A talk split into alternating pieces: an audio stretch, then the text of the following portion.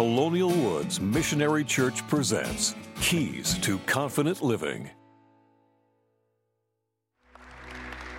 Well, I'm so glad you're with us today. And uh, this weekend, I'm excited to introduce you to a friend of mine. Some of you know Jim Jordan. I guess it's Junior.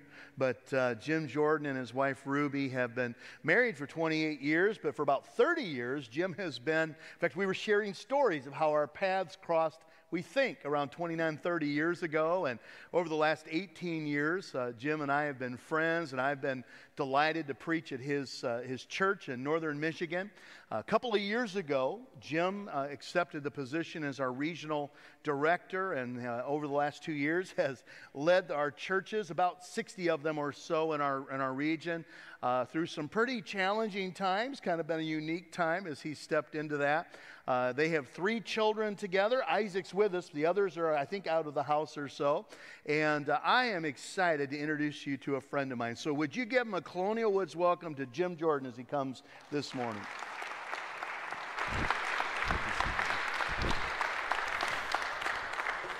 Thank you, Brother Phil. I appreciate that. Uh, it's great to be with you here this morning. And I know some of you and others of you, this is the first time. Hi, I'm Jim. My beautiful wife is right there, and uh, she's probably the, the one that's worth looking at. Um, and uh, amen. Glory to God.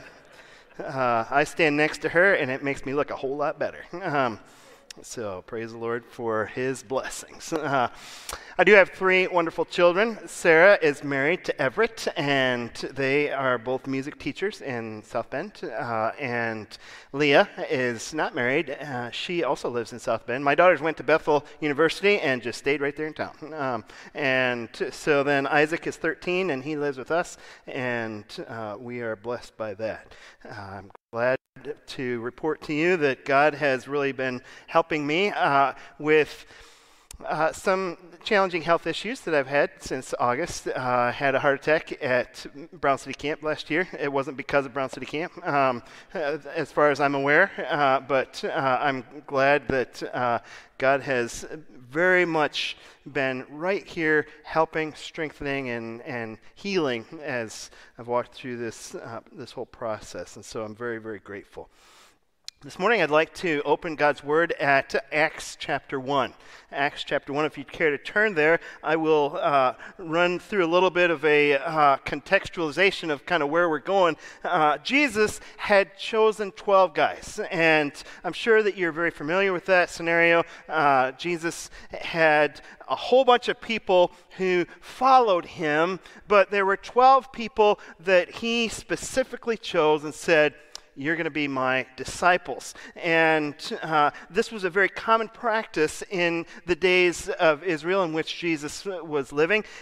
A rabbi, a, a learned teacher, would allow a, a certain few number of, of individuals to come near to him, and he would invest himself in them over a period of years. And the idea was this rabbi only has a certain amount of time, and he's going to use that time to reproduce his life, his work, his personality, his ministry philosophy, all of those things into these other people, so that when he is off the scene, there's all of these others who will carry on who he is.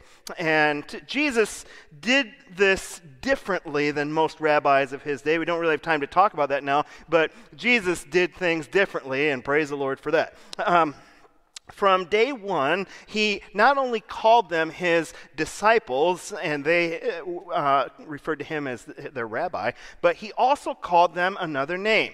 It was apostle. He called them his apostles. And that word means sent out ones. Uh, so from day one, there was this understanding that sooner or later, he was going to be sending them out to carry on ministry work that he would be entrusting to them. And so in Matthew, we find that uh, Jesus gave uh, the only written prayer request that we have in God's word from Jesus directly ask the Lord of the harvest to raise up more laborers for his harvest field.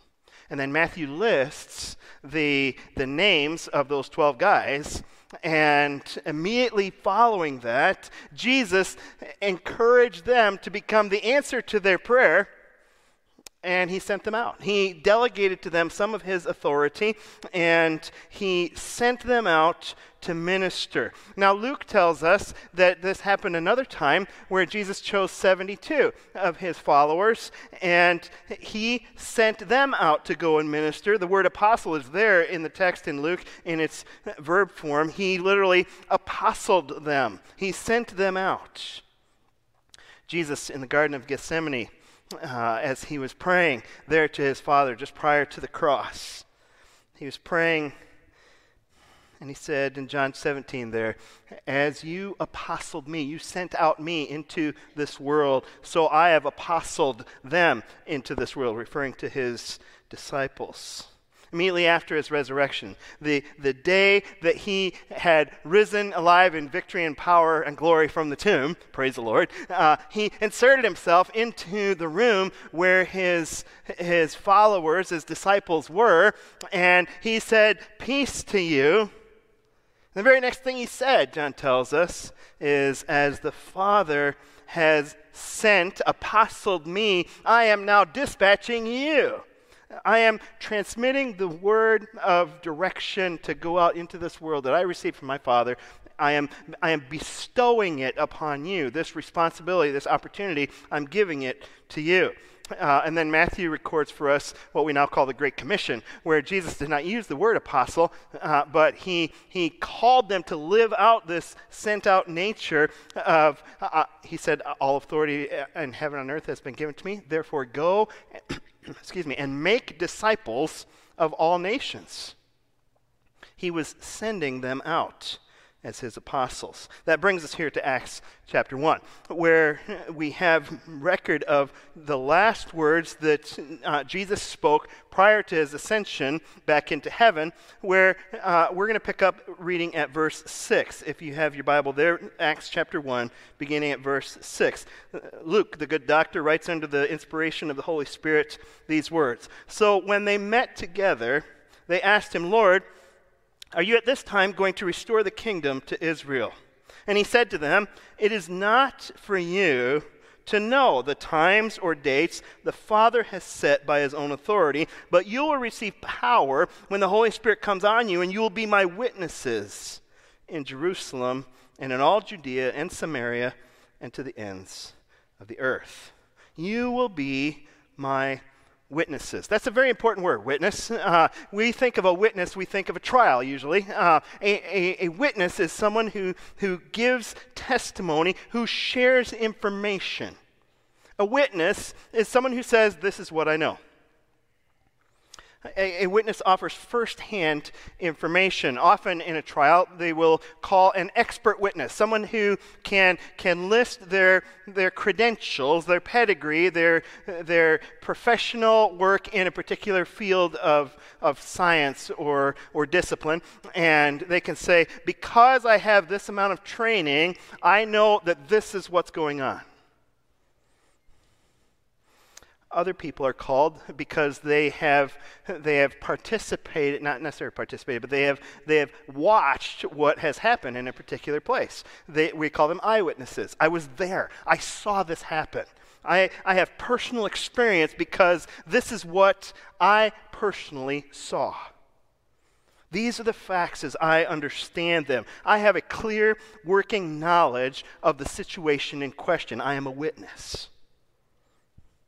A witness says, This is the truth. In fact, you probably remember the, the oath that people are asked to give as they are placed on the witness stand. There, there usually is a Bible there, and they put their hand on the Bible, and they raise their other hand, and remember the question Do you swear or solemnly affirm that you will tell the truth, the whole truth, and nothing but the truth to help you God? And the person says, I do, and they sit in the witness box. Why, why do they ask that? They're asking for the whole truth. The whole truth means I'm not leaving out any portion of relevant information. And I'm not, I, am not going to just leave something out because it's less desirable or it might make me wish that it was different. Nothing but the truth means I'm not sharing my opinion, I'm sharing fact. Well, I think it should be. We don't want to hear about that. We don't care what you think it should be. We want to know what did happen. Uh, the, the, the, whole truth and nothing but the truth means you're, you're not exaggerating. Exaggerating. And then it was, and, and then, and we don't want to know about that. We want to know this is what happened. There's no embellishment to give the truth a little more zing and a little more appeal. Uh, we just want to know what happened. Nothing but the truth. The truth does not rely upon devising a clever strategy so that it is, is more fun to listen to. The truth it does not follow a memorized or canned sales gimmick style approach. The truth is the truth. And you promise on a Bible. I've often been curious about that. In fact, I did a little research as to why, why do they use a Bible? Uh, well, the Bible is the ultimate document of truth. And so you're putting your hand on the Bible, and what you're, you're saying is, what I am telling you is the truth, even as the words of this book are the truth. There's, there's a connotation involved there of if what I'm telling you or going to tell you is false, I recognize it, it is a transgression against the truth of this book for which I will be held liable. Basically, you're calling on God, who is the ultimate authority, as your witness. As God is my witness, I am telling you the truth. The, the word witness is translated for us out of the original language in which this text was written. And the word in the original language is, is the word martyr. Martyr. Well, that gives things a little bit more uh, intensity, doesn't it? Uh, this is a line in the sand. I am, I am offering this as ultimately important. There's a backbone here. I, I offer everything to this truth. I, I am willing to die rather than to give up this truth. There's a cost involved there. And even if there is, I'm willing to pay the cost. No cost is too high for sharing and living out this truth. I am a witness. I like Charles Colson. Charles Colson's in heaven now, but um, he was uh, a, a politician, part of the, uh, the whole Watergate scandal back in the day. And uh, Charles Colson was indicted, he was convicted, he was sentenced to prison. While he was in prison, he found Jesus. His whole life was changed, and he started a ministry uh, of ministry to prisoners, and he had this Breakpoint uh, daily radio broadcast that he did, uh, he did a great work with the rest of his life. Um, and he had this to say He said, I know the resurrection is a fact, and Watergate proved it to me. How? Because 12 men testified they had seen Jesus raised from the dead, and they proclaimed that truth for 40 years, never once denying it. Everyone was beaten, tortured, stoned, put in prison. They would not have endured that if it weren't true. Watergate embroiled 12 of the most powerful men in the world, and they couldn't keep alive for three weeks. You're telling me 12 apostles could keep alive for 40 years? Absolutely impossible. Those are good words. Uh, people are not willing to suffer or even die for something that they know is a lie. These people were saying, I am a witness. Christian witnesses testify to personal experience. I love what John wrote in the very beginning of his first letter. Uh, the, the, we call it First John. In First John chapter 1, he says, That which was from the beginning which we have heard, which we've seen with our eyes, which we've looked at, which our hands have touched. This we proclaim concerning the word of life. The life appeared. We've seen it. We testify to it. We proclaim to you the eternal life which was with the Father and has appeared to us. We proclaim to you what we have seen and heard, so that you also may have fellowship with us, and our fellowship is with the Father and with His Son, Jesus Christ. He is saying, I am a witness. Now, you and I we are witnesses in a little different way. Uh, if you have a relationship with Jesus, you're called to be a witness. Now, we were not personally there at the cross.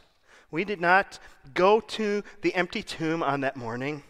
We, we did not experience the wonder of the day of Pentecost when the Holy Spirit was poured out.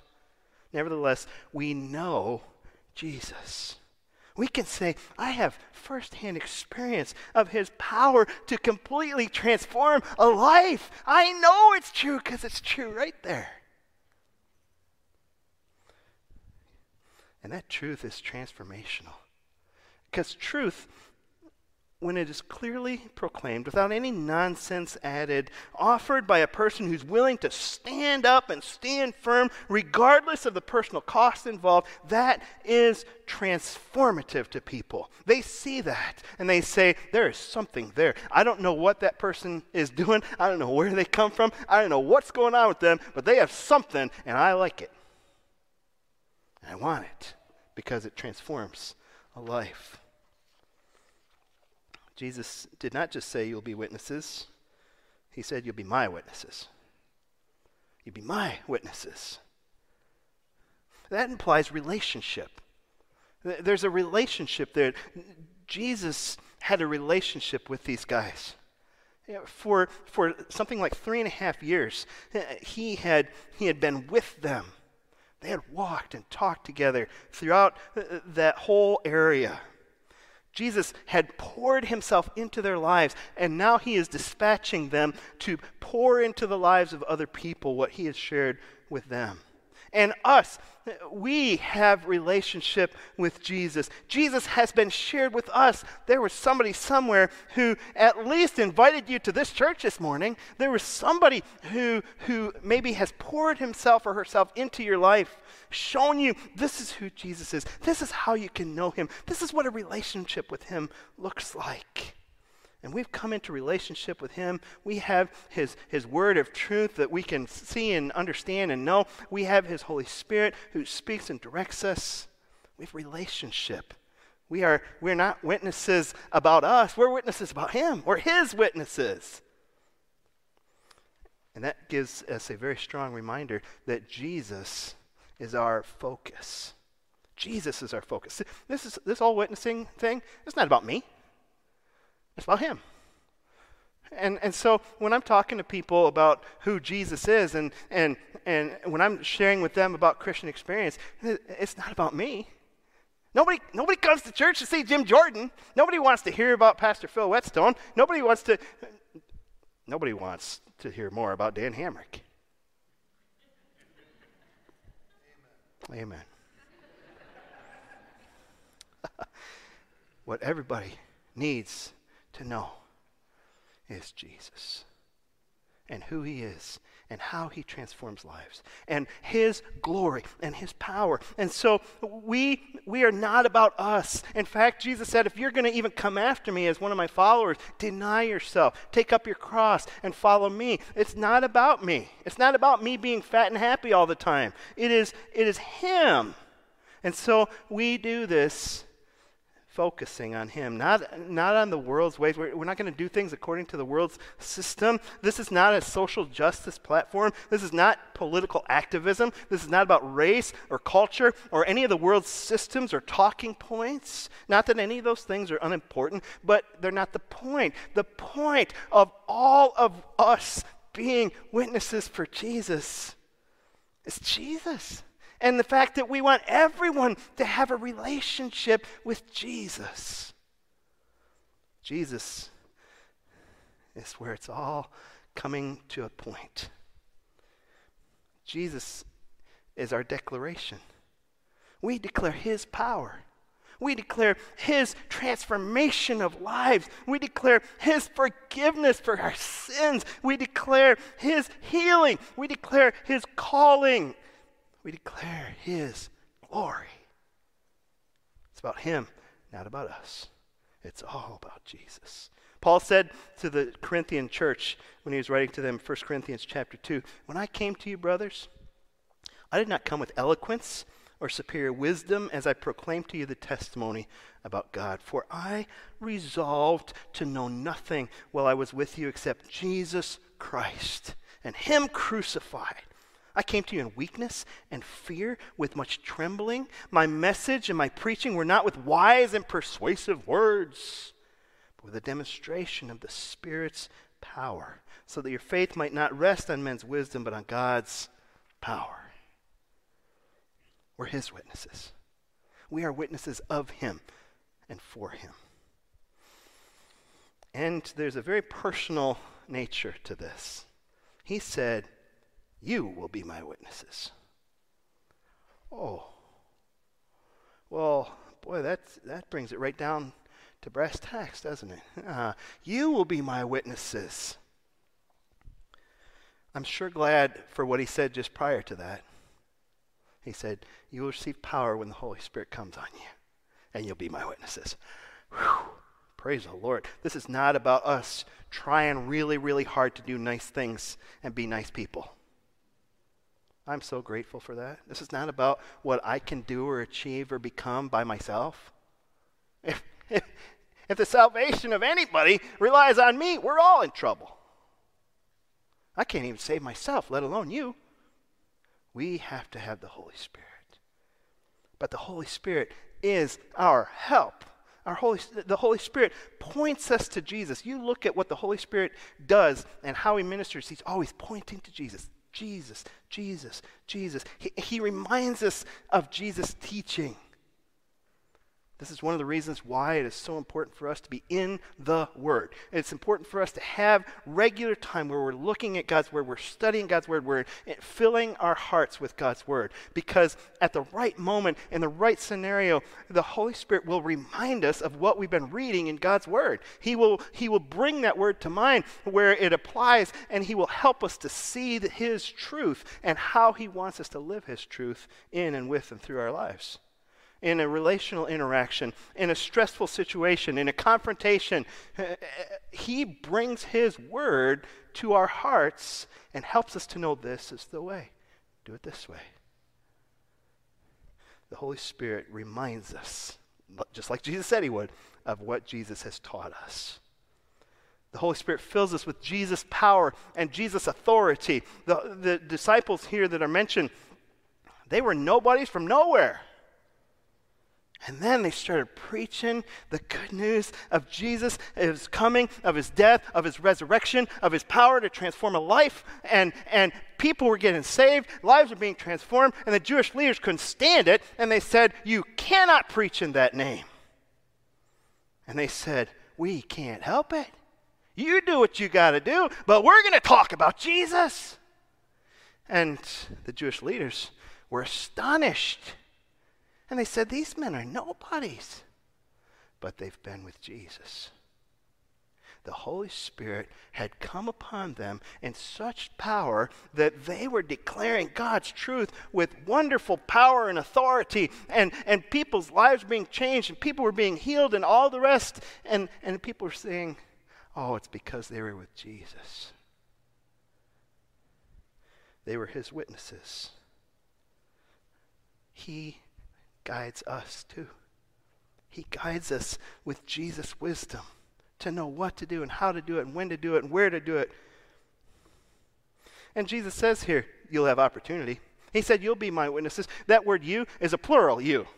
Because there were several people who were standing there, and there's several of us. We are his witnesses. It's not just about Pastor Phil and the rest of the pastoral staff here at Colonial Woods Missionary Church and how they should be better witnesses. This is about us. We are the family of God. We who call ourselves followers of Jesus need to follow Jesus and be his witnesses. There's opportunity there. And he mentions several places. Jerusalem, he mentions. You'll be my witnesses in Jerusalem. Jerusalem is right where they were. It, it was, it was kind of right here in town, boys. Uh, and and you're going to you're gonna be my witnesses right here. The Holy Spirit came on them right there. And immediately they were his witnesses right there. That's exactly where things started. And then Jesus mentioned Judea. Judea was the larger uh, geographical location where they were. It's kind of like the district or county or whatever. Uh, and so there's, there was a bunch of people that were in that vicinity.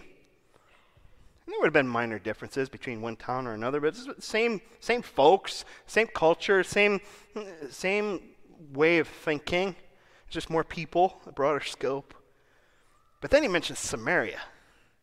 Now that's getting a little serious. Samaria. Nobody wants to go to Samaria. Nobody goes. Who would go to Samaria? Samaria is those people. Samaria, uh, these, these, there is some serious culture and racial prejudice going on here between the Jews and the Samaritans. They did not interact. They, the Jews called the Samaritans dogs. They would not even touch or eat with a dish that the Samaritans had touched. They, they would not eat in the presence of a Samaritan. They hated the Samaritans. And Jesus said, You're going to be my witnesses to the Samaritans. Whoa. That's, that's intense. Sometimes Jesus calls us to go places that are uncomfortable and to interact with people that ain't like us. And he says, You be my witnesses. You be my witnesses there. And then he said, To the ends of the earth. That's pretty broad scope. That's wherever the opportunity presents itself to go. That's whoever you find yourself with. Recently, I had a heart catheterization. That's my fifth. Uh, I'm getting used to them now. I'm collecting stents. Um, and my wife says you have a large enough collection. Um, so I, I had a heart cath, and I was in the hospital overnight, and there was a guy next to me. He was a newbie, first stent, uh, first heart attack. And uh, it just rocked his world. He doesn't know Jesus, he has no relationship with God, and uh, he's over there, he's freaking out. And I mean, I was I was still kind of out of it and in some pain and, and kind of funky because I just had just cath. And and yet the Lord put me in a hospital room with Ben. And Ben, it's the first time. Okay, I mentioned I've had five heart caths. I was, I've always been in a room by myself. This is the first time I was not in a room by myself. And so I'm in there with Ben. And me and Ben are there, and I had a chance to interact with Ben and, and to begin a relationship with Ben and to talk with Ben a little bit. And I, I'm here to tell you that I blew it. I should have prayed with Ben before I left. I, I left the hospital before he did. I should have interacted with him more about Jesus and his peace and his help. I'm telling you what, I'm, I'm still learning this myself. Um, and, and, and yet, I was able to get Ben's contact information, so we've been texting back and forth. I'm trying to build a relationship uh, so that I can walk with him toward Jesus. But it's still a work in progress. There's opportunities. I just have to make the most of those opportunities. And so do you. Because Jesus expects us. There's an expectation. How many times did Jesus say, Go? He gave us this great commission. All authority in heaven and earth has been given to me. Now go. You will be my witnesses. There's accountability here. Think of the parable of the talents that Jesus told. You remember this, this parable? I, I think that this is a huge parable for the church where the master entrusted a certain sum of money to each of the servants, and the servants were, were supposed to do something with that wealth while the master was away. They were responsible. And then the master came back and he settled accounts with the servants. And those who, who worked and increased the master's money were, were praised and rewarded. And the one guy who simply returned what had been entrusted to him was shamed. He was rebuked. He was rejected. He was turned away. Friends, be careful. When Jesus says, You will be my witnesses, be careful that we're not his witnesses because we don't want to be there. We don't want to, be, don't be that guy. Jesus was not telling that story just to hear himself talk. There was a point there. There's going to come a day when we will stand before him, each of us, and he will say, These are the opportunities I laid before you. What have you done with them? We want to be ready on that day to say, Jesus, I'm your witness. I'm your man. I'm your woman. Two ladies in the 1800s lived in a northern Michigan town, little village, and they were part of a Pilgrim Holiness Church. Pilgrim Holiness Church is now the Wesleyan Church. And so they're part of a, what's now a Wesleyan church. And they knew Jesus. They loved Jesus. And they knew that the next town over uh, was a, it was a booming lumber town. And uh, there's a lot of people over there. They need Jesus. And so they would get in their horse drawn wagon and they would drive an hour and a half one way over to this next town. It's about seven miles over. And they started a Bible study. These, these two ladies, they just love Jesus. I'm a witness. I, I, I, you know, they didn't have any uh, doctrinal dissertations or diplomas hanging on the wall. They just knew I'm a witness for Jesus. These people need to know him. They started Bible study. That Bible study became a church. I was privileged to pastor that church for 21 years. It's, it's a thriving church today because two ladies said, I'll be his witness. This church, Mary Yowzy and Ella Diddy, two ladies. You know what? People in Port Huron need to know Jesus.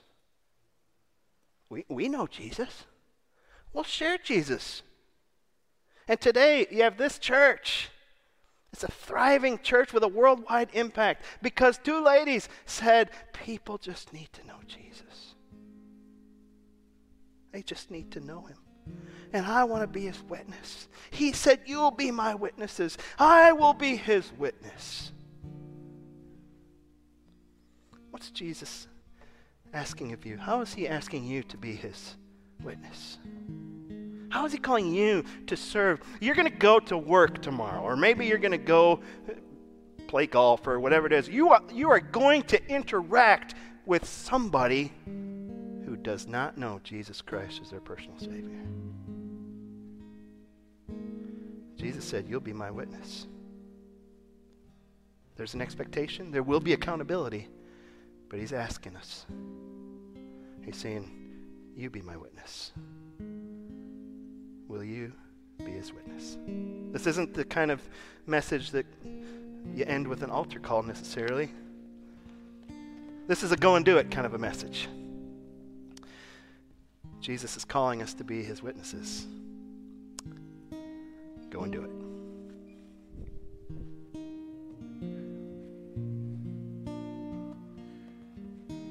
You know, as Jim was sharing that final story, By the way, those pictures are right out there on that little wall, those two ladies. Over 125 years ago, decided to plant a seed. And as I was sitting there listening, Jim, I thought to myself, what seeds are we planting today? Scriptural principle is plant a seed, reap a harvest. Plant a seed, reap a harvest, or as Scripture says it, what you reap, you sow. What am I planting today that actually will outlast my life? What seed am I sowing that I think one day might actually reap a harvest in somebody else's life? It may result in a church, it might just result in a changed life. God doesn't call you to be successful calls you to be faithful. So be faithful and let Him determine what kind of fruit comes out of that. And so, Father, this morning I thank you for the time we've had in your word, and I thank you for the challenge once again from Jesus, your own words. And I, I just pray the Holy Spirit that you would lead us to know where to plant seeds. Some of us have seeds that'll probably start as soon as we walk out the door in our car on the way home. We need to plant a seed. And some of us are going to go to lunch with somebody we need to plant a seed. And some of it's it's a neighbor or someone we're going to come into contact with. I'm still struck a few weeks ago reading the passage out of Acts that said that uh, when they saw the courage Peter and John, they took note that he had been with Jesus. And Lord, I pray that as we walk through this week and in the weeks to come, we would be really faithful with the trust that you've given us. That people would take note that we've been with Jesus and that it would make an impact in their life. Thanks, Lord. It's in Jesus' name we pray. Amen. Colonial Woods Missionary Church presents Keys to Confident Living.